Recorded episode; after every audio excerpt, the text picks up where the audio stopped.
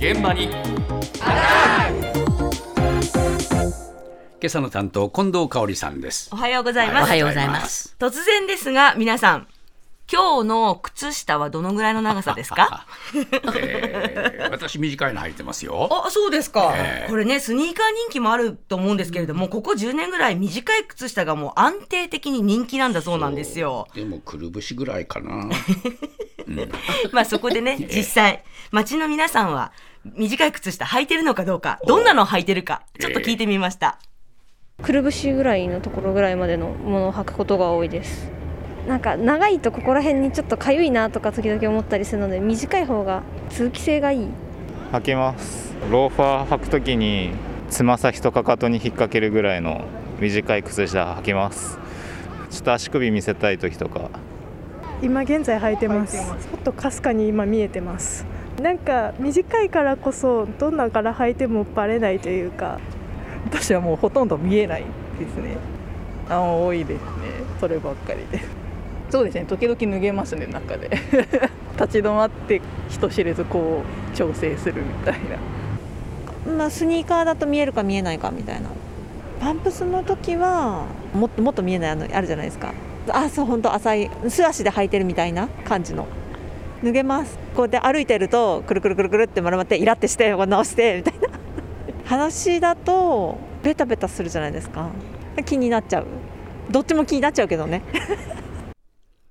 あみんなもうなるべく短いのって感じなのかそうななんですよね。もうね、今も履いてますって言った人の多かったこと。はい、で、まあ、靴からね、見えるか見えないかっていう、そのくるぶし丈、武郎さんの、えー。が好きな人もいるし、もっともっと短いかかととつま先だけこう、ちょっと覆うような丈のものを愛用している方も、まあ、様々バリエーションもあるし、えー。老若男女、まあ、皆さんよく履いてる。うん。が、多くの方から出たのが、でも靴の中で脱げちゃうっていう問題。ね。短いのに履けば履くほど脱げちゃうんだよな。そうなんですよ、えみんな脱げる脱げるって言ってるから、ええ。靴下ソムリエがかかとを先に入れてつま先を履くという順番で履くと脱げにくいですよっていうのをツイッターで発信したんですって、それがうわーって話題になってましたし当然靴下業界では各社とも脱げにくい商品を開発すべくもうしのぎを削ってます。もうね失敗だらけでした僕は。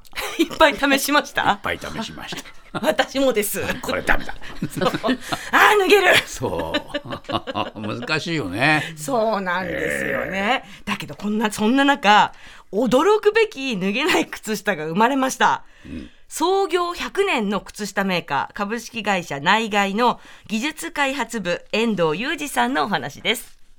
どんどん短くしてかかとが脱げてしまうんであればいっそかかとがない靴下作ってみたらどうなるのかなっていうことで作ってみたんですけどかかとがないということはもう足の底だけを覆ってる状態ですかね形としてはあのインソールに近いような形なんですけども、えー靴下と同じ糸を使って編んで靴下の編み機で作った生地を利用してますので足底だけ覆ってるんですが履き心地ですとか機能性は靴下の良いとこを取り込んでいると普通靴下っていうのは靴下の中に足を入れて履くものが普通だったんですけども今回は逆に靴の方に靴下を履かせようという発想で逆転の発想で考えてみたっていう商品なんですね。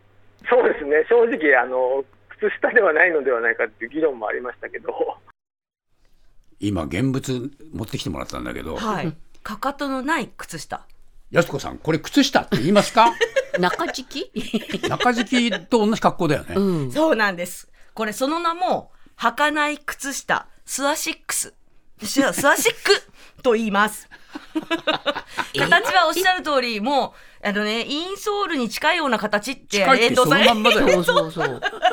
私にはインソールにしか見えません。そうそうそう形としてはね。うんもうぺったんこだもんなそう、ぺったんこ。薄くて、だけど、靴下の編み機を使って編んだ生地で作った足底だけを覆う靴下です。足底 足底はい。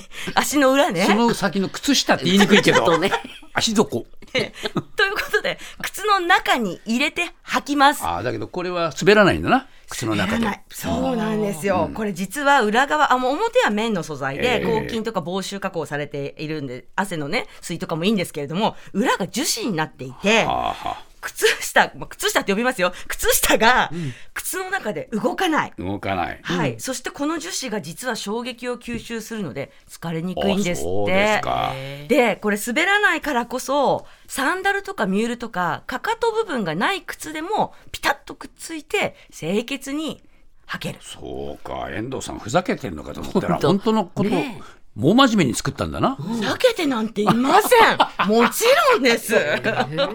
しかもこれ靴下ですから毎日を一日が終わったら洗濯できるんです。ああ、そう。まあどうですか？毎日靴底洗えると思ったら結構良くないです そかりゃそうだけどな。そうそうそう。まあ靴脱いだ時に裸足になっちゃうわけだな。あまあそうですよね。あの 逆転の発想でね、靴の方に靴下は履かせてますから、え足は素足になりますけれどもね。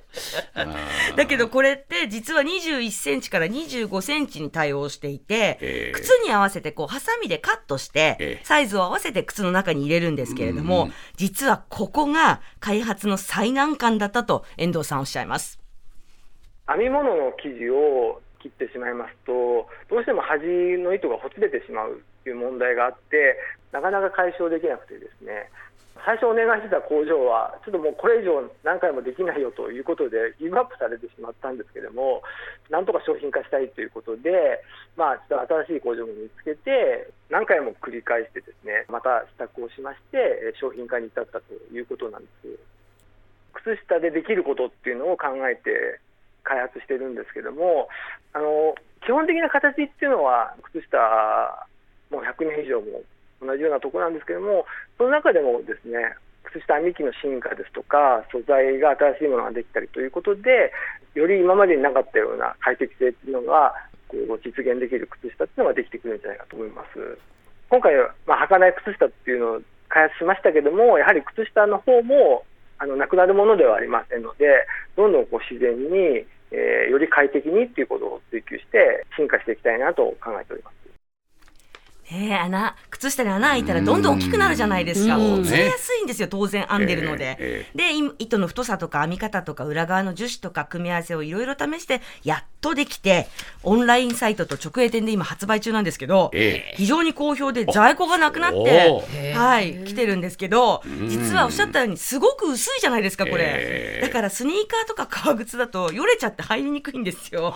だから男性からは男性用のね革靴にも入れやすいものとかスニーカー用も作ってっていうリクエストも来てるそうなんですけど。そうですか。はい。えー。まあしかしね発想を変えるって大変なことだからな。そうですあよ。あ靴下作って100年なのに履かない靴下作っちゃいましたからそうだな。ねうん。だけどまだまだ靴下にできることはねあるって。その可能性は無限大だっていうのをおっしゃって。履ける靴下でやってくれよ今度は。いやいや履けない靴下だって